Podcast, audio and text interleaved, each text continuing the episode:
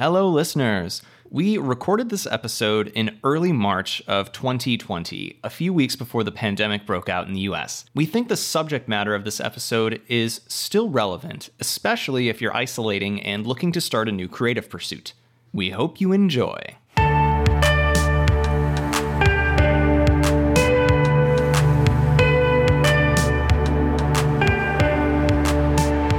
Welcome to Yoga Talk, the Yoga International podcast. I'm one of your hosts, Kat Heagberg. I'm the editor of Yoga International. And I am your other host, Kyle Rebar, the senior videographer at Yoga International. And Kyle, what are we talking about today in this episode of Yoga Talk? Well, Kat, today we are talking about writing a book not just about any topic, but specifically about yoga. How to write a book about yoga, and uh, we're not we're not tackling this one alone. We're here with our good friend Jivana Heyman from Accessible Yoga. Hello. Hi.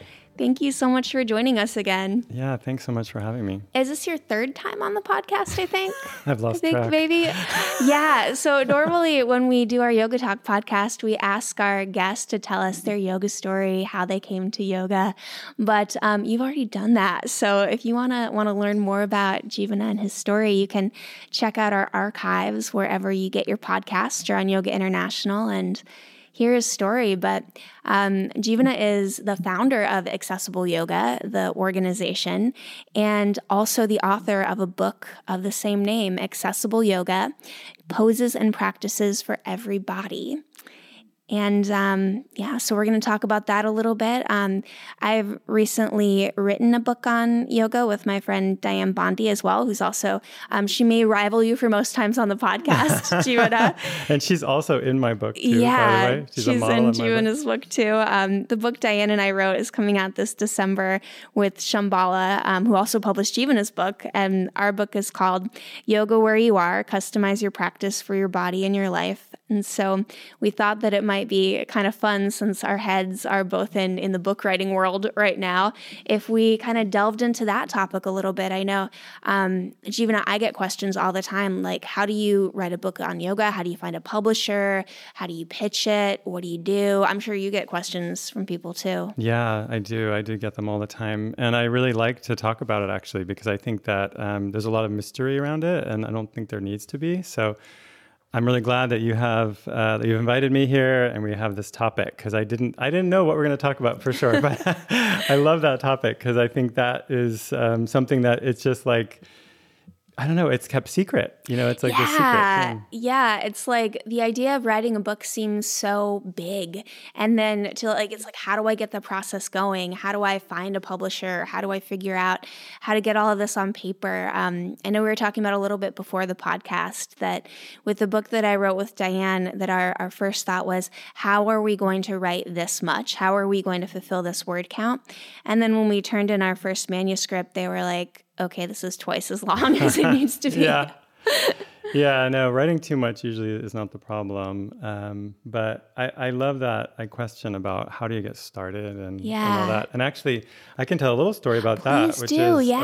about you. oh, no. Because um, the way, part of the way this book got started actually was by writing articles for you, for oh, Yoga cool. International. Wow. And so, That's awesome. yeah, remember we did a series, I did a series of articles for Yoga International. You did. How to you make- edited yeah. them yeah, how to make things accessible. Yeah. It was like, yeah, how to make forward bends accessible and backward bends and all that. And I ended up using some of that. Um, I can't remember what came first, but I put it in my manual that I use for my teacher training. And then it occurred to me at one point that, you know, that was all written for teachers. And I thought, oh, I could take the same material and like rewrite it for practitioners rather than just for teachers. Cool. Very So you had a big hand in this book, actually. Oh, that's so nice to know. And it's a, I love your book too. I'm, you know, we have it um, right on our bookshelf and I reference it often when I'm thinking of something to teach or the way to, you know, maybe break something down and it's written in a very accessible way too. So it's it's easy to understand like the way that you have a variation um, outlined in the book like you don't look at it. Sometimes i feel like i look at a yoga book and as someone who spends most of my day job like trying to figure out how to break down sequences and make them understandable and accessible, sometimes I'll look at a book and I just won't understand what the instructions are saying, or it won't match up exactly with like what the photo is, and I can see how that could be really confusing. Um, what are some tips or some things maybe you learned about making the writing and the instructions and even the photos accessible to readers? Yeah, so I think I think it comes out of teaching accessible yoga for a long time, you know, because it's just been my focus so much.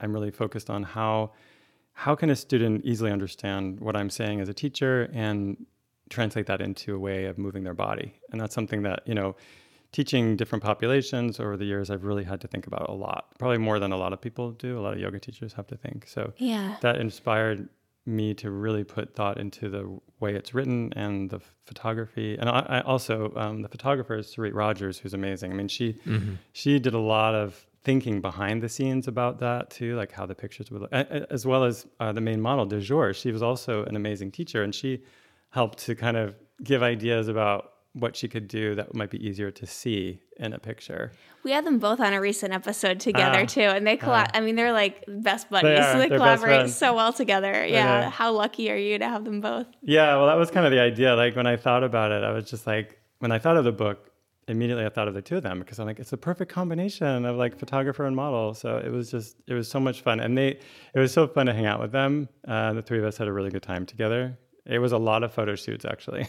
Yeah. I think it was about four of them, um, you know, which I didn't expect that. And actually, the photography ended up being a huge job. You know, there's like over 300 pictures and like just organizing it mm-hmm. and keeping track of like what pictures we'd taken. And then, especially because the, the way the book is laid out is that there's a lot of um, variations of the same poses. So it's like trying to keep track of them and keep them in order was crazy. So actually, Melanie Camelia, I don't know if you know them, they also helped a lot in terms of that. Yeah. When Dianne and I were doing the photographs for our book, we had um, Andrea Killam from mm. Yoga International's photographer wow. do our photography, and she's amazing as well. And um, we had about that many photographs. And I remember that um, a really good tip that Dianne gave me because she had written a book previously was to take the photos first before you write the instructions. That way, you know that you're writing exactly to what's there and you won't have to rewrite. Yeah. And that's something that's um, it's a little bit different than we do when we're writing articles because yeah. they're so much shorter. Yeah. But it is something that's so important whether you're writing an article that contains a yoga sequence or writing a book that makes sure that the instructions that you write are the pose that's shown. Like, don't do it differently. It was, it was, yeah. it was a mess. We had to, um, we did about that because there were so many photo shoots. It was over a long, it was over a period of a year really, and I had written some at different parts of the book. So sometimes I did have to rewrite the description for the pose based on the pictures, and sometimes I was like, oh, we need this picture because I already wrote this. So it was both but I think I learned a lot. Yeah, I learned a lot for, and actually I'm working on my next book right now, so it'll I'm be so easier. excited about that. Yeah, can you say anything about? That? Maybe we'll talk about that a little bit yeah, more at the end of the podcast. The so yeah. I know you asked earlier about like how do you get started, so maybe we should talk about that. Yeah, yeah. Um, one other thing I wanted to say, just yeah. this little tip: if you're writing um, like a, po- and this goes for if you're writing an article about yoga, if you're writing a book about yoga, anything where you have a sequence or anything if you have like um, like a pose or practice you're describing, it's super important that someone should be able to understand how to do the entire pose or the entire practice, even if the photo wasn't there. So don't leave things out. Say what you need to say. Tell people what to do with their head if that's important. Tell people what to do with their arms. Make sure that you read it through and that it all makes sense, and that if someone didn't know what a downward facing dog was, someone didn't see a photo of downward facing dog, that they could do downward facing dog based on your instructions. That's like the number one tip yeah, I would give to great. someone. That's a great tip. I agree. Um, but yeah, so getting started. How do you get started? What's step one? I think the main thing is you have to have your idea clear. And so before reaching out to someone, I think it's worth spending time really exploring, you know, your concept. And, you know, one thing that I found really helpful was the proposal the proposal process where you know publishers expect you to put together like a formal proposal and i actually found that like I kind of dreaded it at first, but I found that to be really useful for me in terms of writing the entire book because oh, I had too. to yeah, yeah. Like I had to plan it all out. Yeah. ahead, you know, and that I I wouldn't have written that way. I don't think Mm-hmm. if they didn't demand that. So these days, usually what publishers want to see is, um, and you can actually go to most publishers' website and see kind of a outline of the what the the content for the proposal that they want to Yeah. receive, and um, it usually includes. Um, kind of a very short synopsis that's like um, less than a page, you know, just describing the entire thing. And then a table of contents that's detailed. So you kind of have to have the whole book figured out to have that table of contents written, right? And then a sample chapter, usually just one sample chapter, which is so little, right? Just one chapter. And interestingly, um, a lot about how you're going to market the book. And that surprised me. That piece. Yeah, yeah. Like what they want to see specifically is what other books are similar to your book, and then you have to say like how each one is different. Yes, and actually, what I I when I was doing that, I thought they wanted to see that there aren't books that are similar. I did But too. that's not what they No, want. they wanna wanna see that there was, like, a demand see- for it. Exactly, they want to see there's a market, and so the best thing to show them is like, here's a similar book that's done really well, and mine will do really well too, because they want to sell books. Mm-hmm. And then know? they do want to know how it differs, I think, They too, do, a little yeah. bit. But yeah, Yeah. but yeah, you're right. That was surprising to or, me. or like they want to know like how are you the right person to write that book? Like how are you the person who can speak to that topic and why? yeah. So there's a part of that too, like really talking about yourself and your where you're coming from. I think is important. Not the time to be humble. no, Yeah. and also like the marketing. I mean, the, the way the publishing industry is right now is that they really rely on authors to sell the books. So you need to have some kind of following or something. Yeah.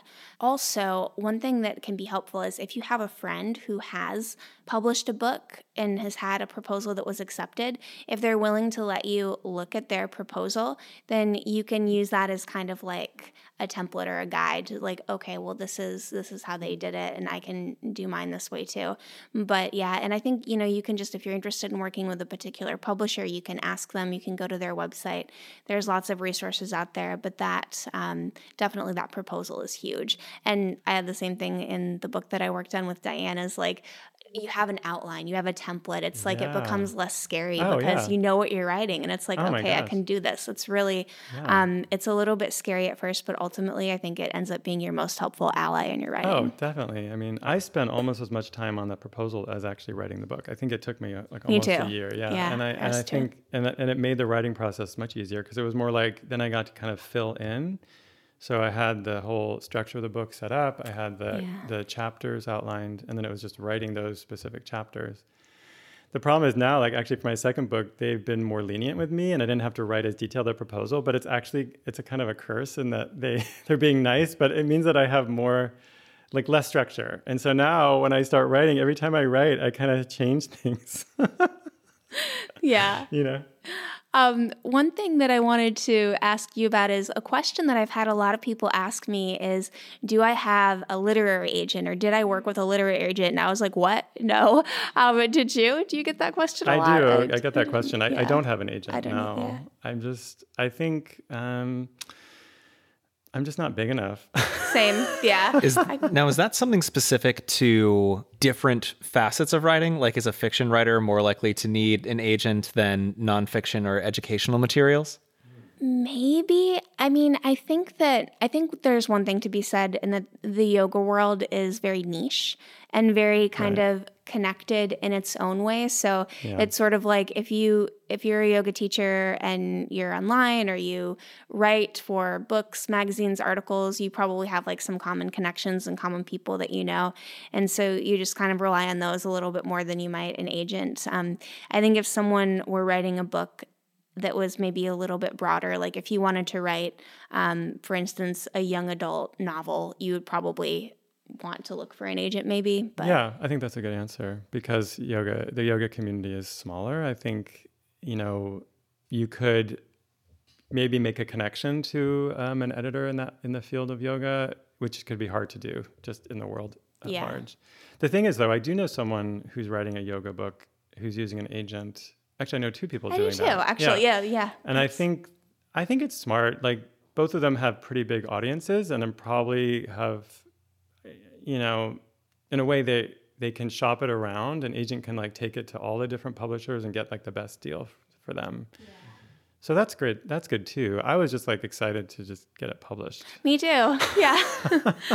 I know. I said to my dad um, when I got this this first book deal, I was like, um, I was like, guess what, Dad? I'm writing a book. Um, and he's like, oh my gosh, that's great, you know. And I was like, yeah, it's gonna be published by a real life publisher and everything. And he's like, oh my gosh, that's great. And he said, when is it coming out? And I said, you know, it's coming out in December 2020. And I told him this maybe like a year or two ago, and he's like why is it taking so long? Uh-huh. Not like, wow, you wrote a book, but what's going to take so long? But people, it's, it's a long process. It is. So, speaking of your dad's um, bewilderment at the delay between conceptualizing the book and it eventually getting published, how much of an actual time commitment goes into writing a book? Like, you get the idea, you make the pitch, the thing appears on shelves. How long of a time is that? And what could a burgeoning writer or a first time book writer, uh, what could they look forward to um, with regards to how much time they're going to spend on the book? What was that like for you, Jivana? Well, I think traditionally they give you a year from when they give you a contract. You get a year to write a book usually. And you can adjust that, I think, either way. Like if you're a really fast writer, then I'm sure they'd be happy to get it faster. But, you know, a year is what it took me. And, but that's from that's the time from having the contract to turning in the manuscript. So that's just one little part of a longer process. Like I said, it took me about a year to put the proposal together. Then that was a year to actually write the book. And then from when you turn in the manuscript, there's like another year before the book actually comes out. Yeah, and that year is busy marketing too. Well, and and, and editing. Yeah, I'm in that process right now. I actually um, worked on two books this year. Uh, the other one is uh, the third um, compilation of essays for the Yoga and Body Image Coalition, which I co edited with Melanie Klein, Catherine Ashworth, and Tony Willis. And that one I just, we just um, completed going through our final um, changes and everything. And I'm currently going through, I have my pencil and my hard copy here of my, my other book right now to going through that. And that's, um, it's genuinely a fun process because it's like you already wrote it and now you just get to like refine. I don't know. I really like that. Well, you're an editor. I mean, true. you have you have an advantage on the from the rest of us, you know, because you you have that professional background. I mean, it was challenging for me. Like I'm not an editor, and and I mean I, I guess I'm a writer, but you are you are. okay, I am now. Jivana like... owns the the rights to claim that he is probably the only person who has ever, um, in an article that I've edited, used the word ironically correctly. Oh, so I appreciate that. It's very ironic because I don't well, feel like I'm a real writer. Um, no, I I especially not an editor and like that part was really hard for me they had they edited it edited the book, but it was also up to me to kind of go through it, you know, as I, once I got the um, what do you call that? Like the um, yeah, like the I don't even I can't even think of what it's called right now. Like the, the proof copy, the, pr- the proofs, style, proofs. yeah, the proofs. The yeah, proofs. and like I I got the proofs, and yeah, I went through, and it's like okay, well, I I could tell if there were misspelled words and things, but like that's all I could really do. Yeah, and that's the copy editor's job yeah. anyway. That's like yeah. But it was hard that year, like going through it so many times, because you'll you'll get it again once it's actually bound, you know, and you have one more chance to look through, and then it's just like, and then copy. it's just reading your same book a lot. Yeah, you know? it's a reading it through many many times. What do you uh, find as you go through those different uh, those different passes? Oh, it, it's really actually that's where my um, uh, my critic, you know, really took over, and the um, it was dangerous because I wanted to make change like big changes, mm-hmm. and then I really had to stop myself you know, because it's really too late at that point. They, it takes yeah. a lot of work to change design once they've already designed it. Mm-hmm. Um, we did a little bit of that, but it was really too late to make some of the big changes. And a lot of them were just my own insecurity, like imposter syndrome takes over. And I'm mm-hmm. going to mm-hmm. rewrite yeah. the entire book. And that is not good. How do you work with imposter syndrome yeah. as you're going through this? Like, that's, what are your tools? I mean, that's the biggest challenge for me writing in general, actually. I, I don't know. Maybe you can tell me because I, I'm struggling with that right now. Like I'm literally like starting this project of a new one, and it's just so hard to get over myself and like think, oh, I have something important to say. You know what I mean? Like, because you, when you're writing, I don't know. For me at least, I tend to read a lot too, and like I'm reading other amazing books, and I'm like, oh, I can't do something as good as that, or oh, that's maybe been done already. You know, one thing that I like did not do when I was writing this book is um, I know there was there was a certain book that I really wanted to read that came out that was a yoga related book um, that I knew was going to be very good, and I would not allow myself to read that book until Dianne and I had finished and sent in our manuscript because not only did I like not want to like be um, inadvertently influenced and you know like mm-hmm. copy something somebody else said. Yeah. but i also didn't want to be like oh i could never do yeah, anything that good. That was smart. Yeah. That was smart. Yeah that was but yeah. I'm probably making a mistake by reading right now.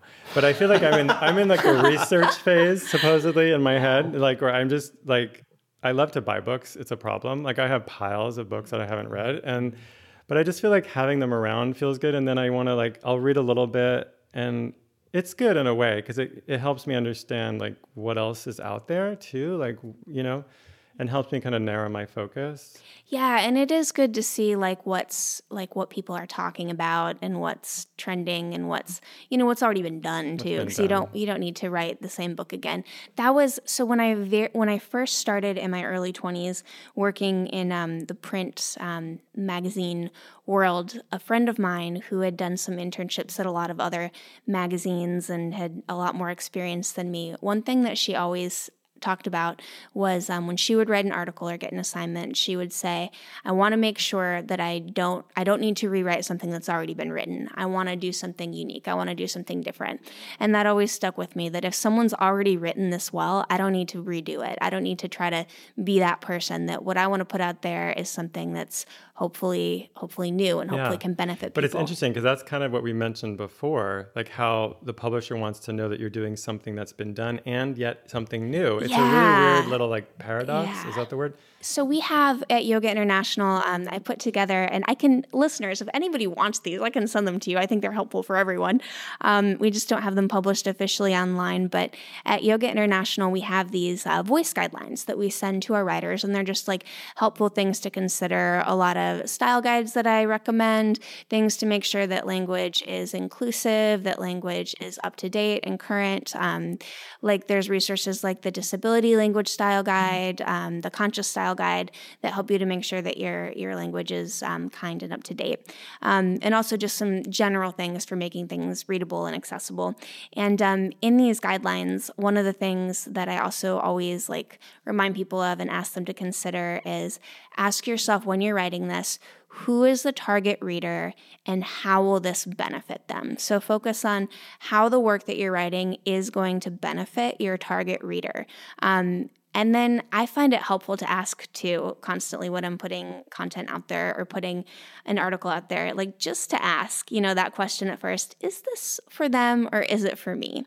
And if it's for me, maybe it should go in my journal and maybe uh-huh. it doesn't need to go uh-huh. out there you know maybe uh-huh. maybe if it's not really going to benefit anyone out there maybe well, i don't know i might challenge you on that because i've actually this my second book is much more personal and i'm feeling like scared of that but i actually think there's such benefit in sharing my like personal feelings and inner story as a teacher because I think sometimes there's this like we put up a wall and we kind of pretend as a teacher like we're this like I don't know what the guru and we know everything. And I think that's so dangerous. Like I really want to be I want to reveal myself in a in a safe way and my process. And I think that that's actually going to be the most useful part of this new oh, I would say so. Yeah. yeah. and I would say that that would that that would benefit the reader because okay. they yeah. can see their own experience and your experience, and it's just hard to know which is for me and which is for them. Like I can't tell right now. I, I think know. it I think there's a lot to be said about the medium that you're writing for too, as well. I, I would say an article on Yoga International that is a bit more like instructive. Um,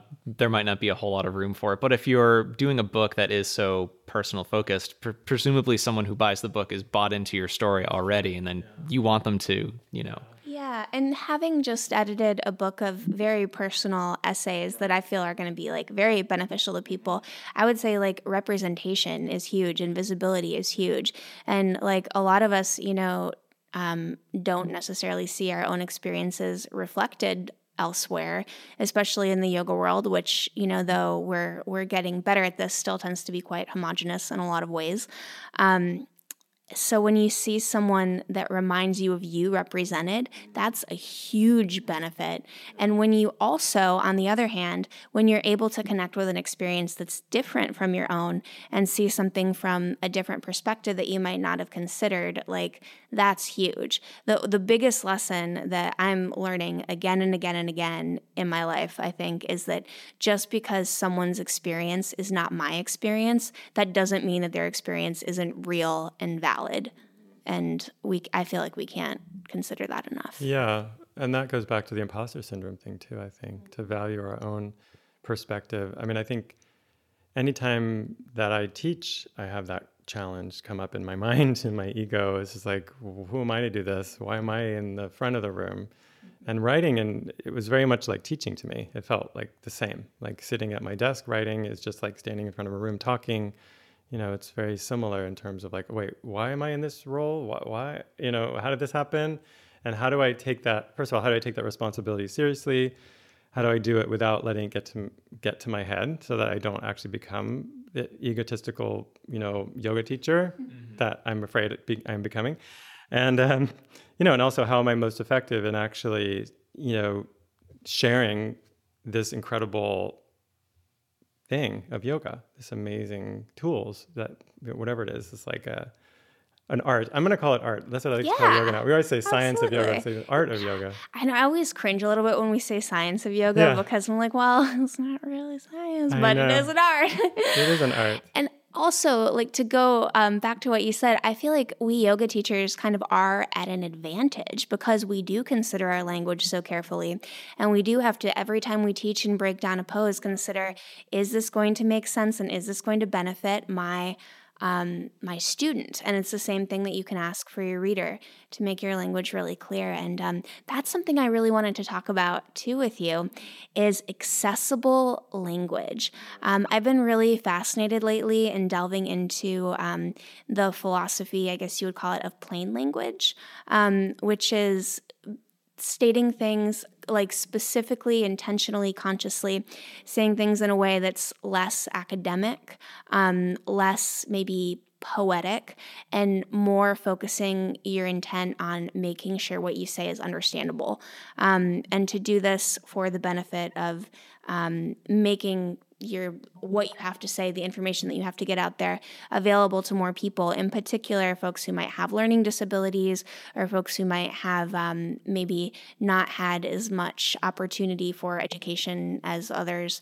Um, did you consider any of that, or have you looked into any of that? When you know, I don't really have back have like training in writing, so for me, it just is coming out of my teaching, but in my teaching in general, I think about that a lot. I mean, with accessible yoga, I mean, that's a huge part of what we're doing is trying to make the teachings of yoga accessible to people who feel like it's out of reach for them for whatever reason. And part of that is what you described that sometimes the language that's used to teach yoga is inaccessible. And especially like I'm, I'm passionate about yoga philosophy and the more subtle aspects of the yoga um, teachings that are often, you know, presented in a way that are just completely not understandable. I mean, it's almost on purpose, I think. Sometimes, like, the language that's used is just so either, like you said, like flowery or complex, or the words are too big, and that just makes no sense to me either. And and I feel like the concepts are so amazing and important and beautiful and and have changed my life. So I'm really like dedicated to that idea of how do we make these concepts more um, accessible, you know, and and understandable. And that has a lot to do with words, actually, and the way that we describe things, you know. Yeah. One thing, a couple of tools that have been really helpful to keep in mind, both um, with my own writing and when kind of editing others and working with other people's, um, helping them with their writing, is use the active voice unless you have a reason not to. Um, and if you're not sure the difference between active and passive voice, um, there's a lot of really great resources online that can show probably better examples than the one that I'll try to give you here.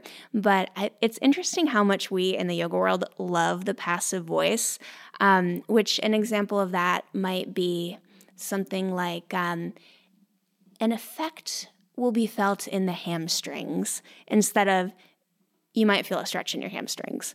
Or um, basically just um, emphasizing the, uh, not emphasizing the doer. when you use the passive voice. So instead of saying, I said hello to Kyle, Kyle was greeted hello would be the passive voice. And I think sometimes we use the passive voice a lot because we want to de-emphasize ourselves and we want to we want to maybe be or at least come across as humble. Um, and also, I think there's this idea that it sounds kind of like academic and lofty and smart. And maybe that's me just sort of like putting my own feelings on it. But I would say, you know, own own what you're doing. Yeah. Like say I did this. I think this. It's amazing. I'm saying this. It's amazing to have you hear you say that because like I really went through that process in the book and I didn't know what it was called, but like I really struggled with the the the way I was starting to write the book. I was like this is garbage. Like I was like I'm sounding like some stupid lecture, mm-hmm. you know, or like if you look at yeah, most yoga books are written in that way and it's just or or in the kind of a um, third person, like yeah. we, you know, like we do this and then we should do this and it just feels very like interesting one of the very first yoga teacher trainings that i did um, and i don't i won't like call out this organization, but it's a it's a particular um, and they might not teach this way anymore, but it's a particular organization. I did my very first teacher trainings with them, and they told you on purpose to always use we language because it was more inclusive. And so I taught that way for a long time.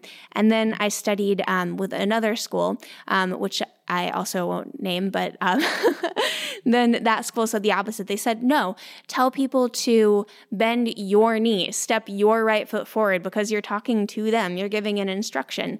Um, and so that's what that's what I did. And that was really helpful. And I know there are reasons sometimes not to do that where if you're teaching especially like in a trauma sensitive or trauma informed environment you may want to de-emphasize that a little bit and make your language more invitational. But I think you should you know just like keep coming back to your reasons for using a particular type of language. Um, another thing that's helpful to consider is you know don't worry about sounding smart. Just make what you're saying really clear. Speak to your audience I so when I first started working for Yoga International fresh out of college, I was an English minor among other things.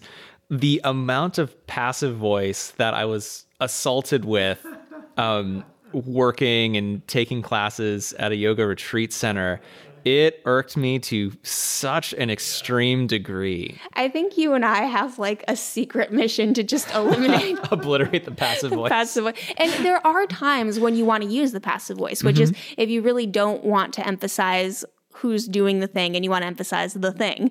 Um, but just I would say if you're using the passive voice, I would say don't use the passive voice unless you have a reason to use it. Yeah. And also I think um, for me, it goes back to again like being in the seat of the teacher, and like I felt like I needed to be more. I had to take ownership over my voice in the book, and just like not not to like put it aside, and just like be be in that role to just speak what I want to say and just say it directly and clearly and use first person language. Like that's what I came to in the end. I just like tell my story, tell what I think from me. Right? Yeah. Yeah, absolutely. And I, I don't have any research I can cite right now. I will I've been trying to find this because but I've heard anecdotally and probably more than anecdotally. I think there is this research out there, um, but again, I don't want to say that conclusively without having actually seen it. But that um, when you use the passive voice, that it is um, has been shown to be more challenging for people who have certain learning disabilities and who have a certain reading level to understand. And so, my feeling is why would I want to put up an unneeded barrier to yoga for those people? Like, it just doesn't make sense. Yeah. And actually, you know, part of it, I, I wonder if and this is what happens to me when I when I read something I've written and it seems complicated. I think you know what I wasn't clear with myself about what I wanted to say. Mm-hmm. You know, I needed to go back and really think about what is the point here, because sometimes when you're writing, you can get like lost, like you go on a tangent, and I, I think, wait, I, that's not really where I was headed in the first place. So it's like, but I but I might not want to edit so much, and I think editing is the key. Actually, is being willing to like throw a lot away. That's really that's really hard Yeah, that's why it's so good to work with an editor. Uh-huh. Even if you uh-huh. if you self publish, I would recommend yeah. even like I know a lot of people are self publishing these days, and I had a question for you about that too. Um, and so even if you decide to self publish, which I've actually like worked um, just as a freelance editor with a lot of people who've decided to self publish, or helped a lot of people like with their manuscripts before they submitted to a publisher, and I can't emphasize enough um, how helpful it is to have an editor.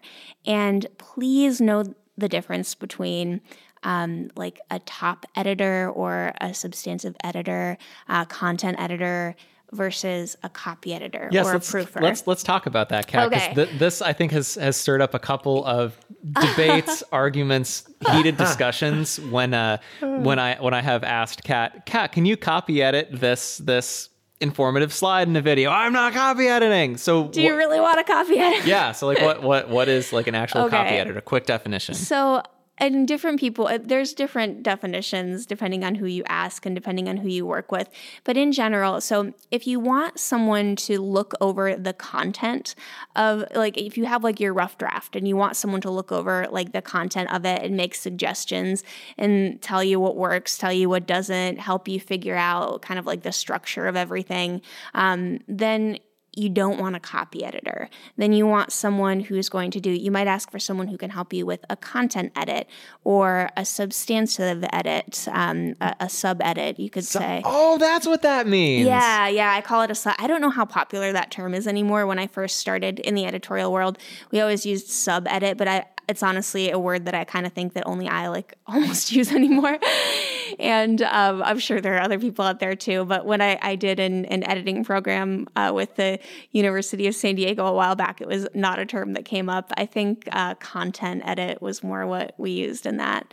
Um, and then a copy edit is more like if you want help with grammar and style and someone to make sure that you know the punctuation is there and and that and there's a difference between a light copy edit versus a medium copy edit versus a heavy copy edit. So a heavy copy edit might include a lot of fact checking and might include they might reword a lot more for you. A light one must might just be like hey this doesn't make sense reword it or it might be you know just a little bit more focused on the grammar and the syntax and um, reworking for that. But you don't really want a copy editor until you feel like what you've written is done. Um, because I've had, you know, like someone will give you something and they'll say, Can you copy edit this? And then you'll think, Well, yes, but it probably should have had another edit before that, you know, but but you don't you don't quite know how you're gonna say that. Um, so I would say before you ask someone to copy edit something, you want to feel like it's done, and then proofing is like the very last thing. Proofing is like make sure there's no typos. So if you ask someone to proof your manuscript or proof your book, um, know that you're literally saying just make sure this doesn't have any typos um, for the most part. And again, a lot of it depends on who you ask. Not everybody. I mean, even we can't even agree on how to spell the word copy editor. It's is it one word or two words? Like no one really knows. I know. So right? keep that in mind. Um, and also, like you know, be willing to pay your editor, especially if they're a freelancer. Um, look into what the going rate is, and you know, don't don't offer somebody 25 bucks and a free copy of your book to and to like redo the whole thing in two days. like yeah. it's it's not realistic. You're going to have to budget for that. Um, and if you decide to self publish, I would say that's all the more important because if you're working with a publisher, then they will have very skilled copy editors and they will have very skilled acquisitions editors already um, who are there to help you through the process. But if you're self publishing, then I would say take the initiative. You know, find an editor to work with. You can find there are tons of freelancers online. Um, as I said, uh, about two years ago, I did a copy editing program through the University of San Diego's Extension School, um, just for my own. Even though I'm not really a copy editor, I just wanted to have like some extra extended knowledge in that area. Um, and there were a lot of people there who worked as copy editors and were doing that as continuing ed. And um, they really, like, you know, that's how they make their living is as freelancers. So support freelancers. That's great advice. Yeah. And um, Speaking of that, I wanted to to talk to you a little bit about self publishing versus working with a publisher. Um, did you consider self publishing at all, and what made you decide you wanted to go with um, an outside publisher versus publishing yourself? Yeah, I thought about it a little bit. Um, I think a lot of what you just said was why is personally I, I wanted to have it done well and I guess I just didn't have the resources or know like who to go and hire myself to help with those things. Like I wanted help on all those levels. You know, I wanted I wanted like that what did you call it? The sub? Yeah, uh, like the, the sub, content editor. Content editor. I really needed that. I really editor. wanted to talk through the content and I really wanted a copy editor and I wanted a proofreader and all that. And that was part of what the publisher offered also I was really focused on distribution. Yeah, the, to have yeah. help with marketing and distribution is yeah. is really huge. Because with accessible yoga, like my goal was to reach a large audience, and I like I'm trying to reach people outside of the yoga world, and that, I didn't feel like I could do that myself because all my connections are within yoga, really. Yeah. And I we have an amazing network in accessible yoga, but I I was thinking like this is a great book for people who don't think they can do yoga, and so how do I get to them? You know. Yeah, I mean, I know, like I've said before, I think my mom is like your biggest fan, ah, and I wouldn't awesome. necessarily like give my mom a copy of, you know, like the Yoga Sutras, yeah. but I would give my mom a copy of your book. I think I have. oh, good. and, That's yeah. sweet. Thanks, mom. um, yeah, Kyle. Before I want to ask uh, uh, Jivana a little bit more about his upcoming book, but before I do, do you have any more? Yes, I do actually. Uh, so this is a question for the table. Ooh. We discussed a little bit at the beginning of the podcast about um, perfectionism, and this is something, Kat, that you and I talk about a good deal, uh, and that is sometimes perfect being the enemy of the good. And when you are writing your book and later proofing, reviewing, going over your book. Um, how do you manage perfectionist tendencies? Uh, Jivana, you mentioned I want to scrap the whole thing, write it better, throw it in the garbage. But yet you have you have a contract, you have a time commitment, and you you have to get it done. How do you be okay with doing as good of a job as you can and getting it? How do you accomplish something that's realistic but is also good or good enough? Well, that's why I like working with a co-author all uh-huh. the time. that's why I like working with other people because uh-huh. um, I constantly am like, like I'll write something and I'll think this is garbage, this is garbage, and then my my writing partner will look at it. Or if I'm writing, writing an article for Yoga International, um, I I never, of course, edit my own articles. I always give my articles to other editors, and I always give it to my dear friend and um, co-editor on the the book. Um, Embodied Resilience, which is the the book that I edited with the Yoga and Body Image Coalition, uh, Catherine Ashworth. I always give it to her first, and I always say, Catherine, is this garbage? Like, is this good or should I start? Like most of the time, I'm like, this is garbage, right? And she's and she, I know she'll be honest with me. And she's never said it's garbage, but she's always said, you know, maybe you could change this part or this part. But I always have a friend to convince me that it does not need to be thrown in the garbage. And it's always someone who I trust will tell me if it does. yeah. yeah. It's such a good question, actually. I um, my background is actually in painting. You know, I, I was an artist. That. Yeah, I mean that's what I studied throughout through college, and and then I stopped painting when I got really into yoga because it felt like it was fulfilling a similar kind of creative outlet for me. And and to me, writing does that now too. Like writing is very much a creative outlet. And the thing about in, with painting is like the same problem it's like when do you stop? Like when is a painting finished? Because it's really easy to overpaint something, and it's really hard, especially with something like watercolor. Like what doing watercolor is the best way to learn about this.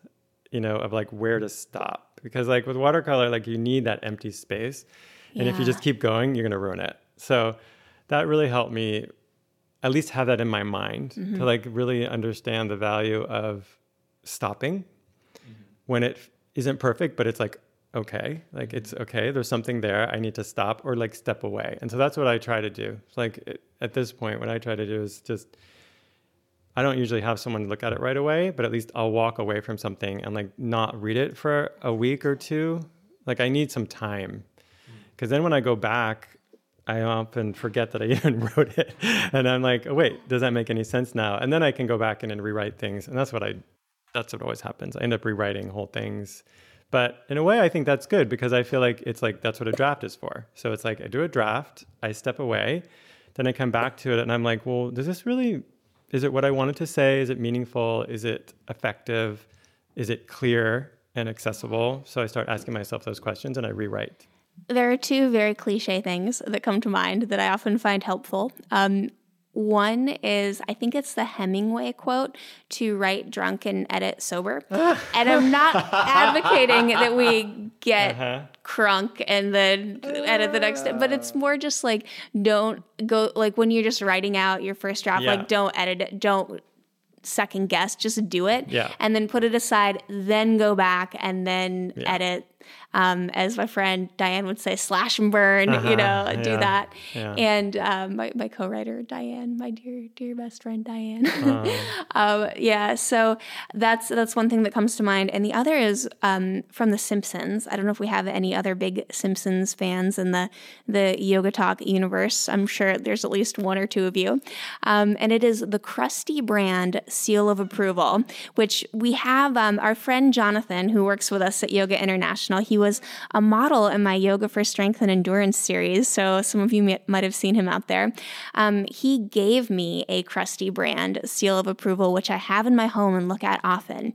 And it says, it's not just good, it's good enough. And that is that is something i have to remind myself uh-huh. of constantly when i get in perfection mode. Yeah. I can relate to your struggles with painting and yeah. wa- knowing when to walk away from something. I'm at a point now with a very low stakes uh, local band project with my friends back home that that that 10 years later from when we started working on the thing like they the group is now finally okay with okay this is done mm-hmm. 10, 10 years, years later, later. Wow.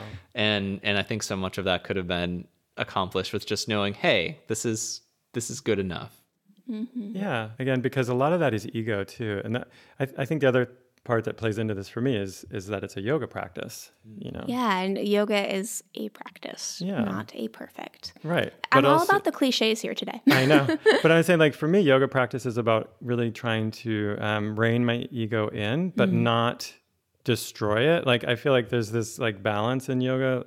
If you if you look at sometimes the teachings are taught like yoga is quieting the mind, but sometimes it sounds like it's like destroying the mind, you know, like yeah. get it to be stop. And that that's not it. To me, it's like actually yoga is about um, becoming more clear and seeing seeing more clearly. Have what is it called? Uh, discriminative discernment yeah. is one of the phrases that I use for viveka. Like that. Is that Sanskrit word? You know, like if you really look at the Yoga Sutras, that that's actually one of the main goals that we're working on is you know clear vision, and that is what I try to use when I'm doing this. So I don't I try not to get lost in my and some and I think it's so tricky with the terminology too because we can tend to like take the the yogic concepts of um, let's say a asmita and confuse it with like the Western psychological definition of ego, which is something different. So like you know if you if you are like clearly thinking of one thing or another thing, then no, we don't want to destroy our ego because we need that kind of to uh-huh. move around in the world yeah. and be a self actualized human being. But right.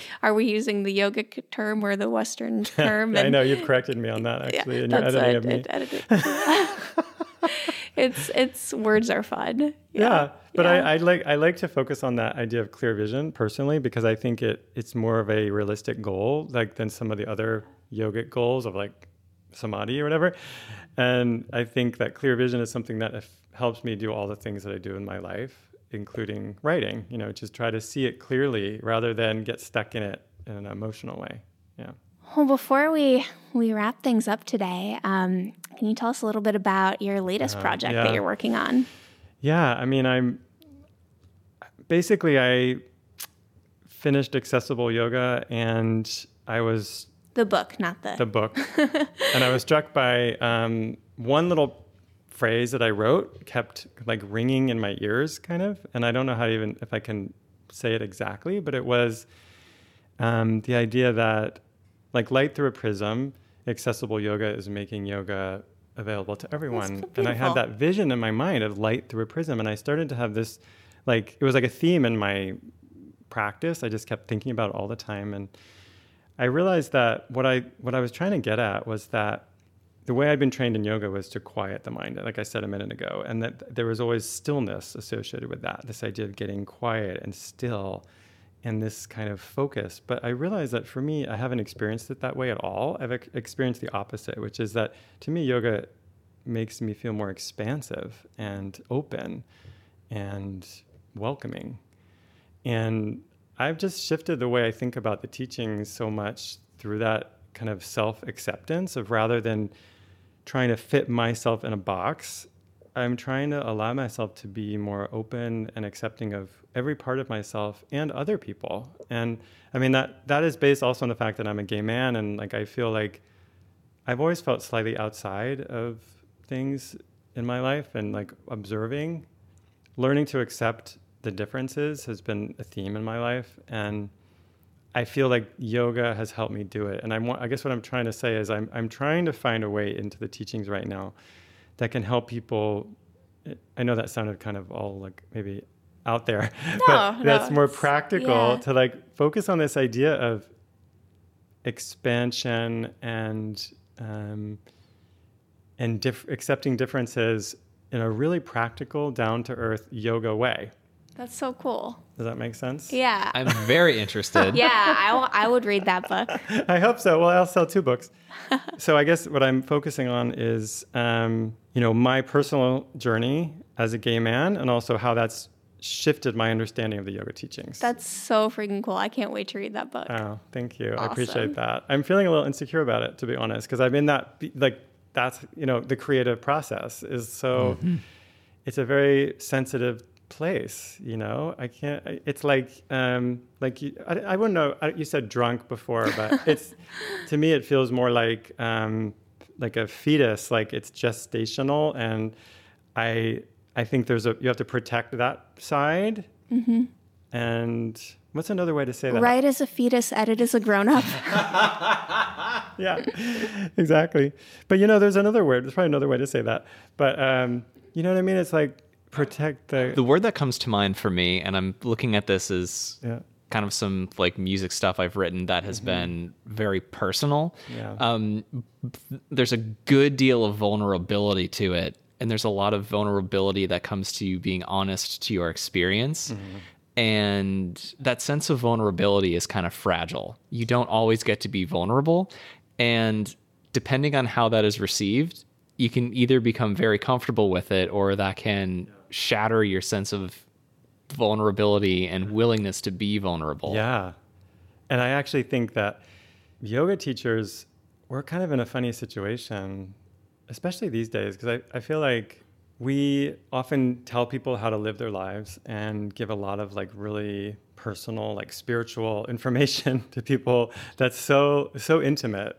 Mm-hmm. And yet we don't often share ourselves. Like we do it in this really kind of hands off way. I don't know. That's it's something I'm really thinking about these days. Like that feels wrong to me, Yeah. you know? Yeah, it's interesting because there's like, it seems like there's always this sort of like tension between, you know, you want to have professional boundaries and scope of practice, but also like you don't want to like elevate yourself as more than human and or or elevate yourself above your students in any way. Like you're just all there kind of figuring out stuff together which honestly it's interesting because um, when i first started teaching i would always stay on my mat and do the practice because I was like, you know, kind of insecure and I didn't want to I, I didn't want to walk around the room because I was afraid I'd get mixed up and I wouldn't remember my sequence. And as I got to be a more experienced teacher, then I stopped doing that and I started walking around the room and teaching more. And the trainings that I took and the schools that I studied in, they said never stay on your mat, never practice with the students, always walk around, always. And then there was a shift later on and now when i teach a lot of the times i practice with people. And it's kind of interesting that i found that i've come back to that more and more because it's not like it's my practice or it's not like i'm not paying attention to people or anything like that but it's more like i'm less concerned about fixing people and making sure everybody's doing it right and more about just kind of like cultivating an experience and a place for people to practice together and figure things out together. So it was it was it's been kind of interesting to like see that shift from Right. the so in a way, you're yeah. sharing your practice together rather than putting yourself up above them. I think that's essential, actually, as a yoga teacher these days, is that we shift that dynamic, the power dynamic. It is very nice, Kat, when you are teaching an intense boot camp class and we, the students, can see you suffering through this with the rest of us. It is a It's great true. equalizer. I always I, I always like Oh, dog interrupting doggo. okay, me. I have um I have a policy that I think it was um like uh, I teach a lot of these days, um, like yoga fusion classes where I incorporate um, like high intensity interval training and some Pilates inspired things into my yoga classes. And I know a lot of people have a lot of opinions about that, and that's okay. Not every class is for every person. But um, if I'm doing something, my whole thing is simple but not easy. Like do things that a lot of people can do where they feel challenged, but where you don't have to put your leg behind your head. I like arm balances as much as the next person, but not everybody's interested in arm balances. Some people just want to sweat and be in their bodies and move and then do a little yoga with that too. So I love teaching that way. And um, I have a rule though that if like we're doing jump squats, we're doing burpees, we're doing anything that's just like not most people's favorites, then I'm going to do them with you because you'll hate me if I don't.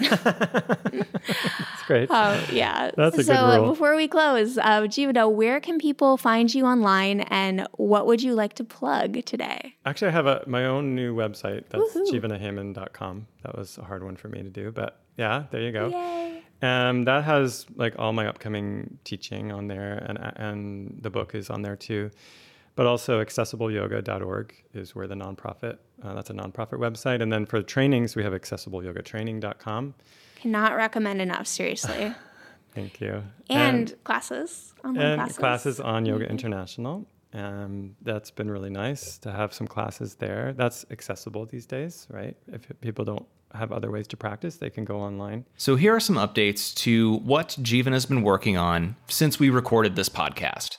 The Accessible Yoga Conference will be online from October 16th to October 18th, 2020.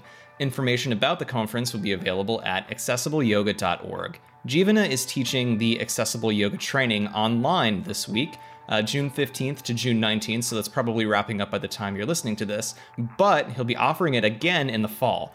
You can find out more information about that training at accessibleyogatraining.com. You can find Yoga International at yogainternational.com, the Yoga International app on iOS and Android, as well as Instagram and Facebook. You can send any questions for me or Kat or our guest, or even topic suggestions for the show to yogatalk at yogainternational.com. See you next time.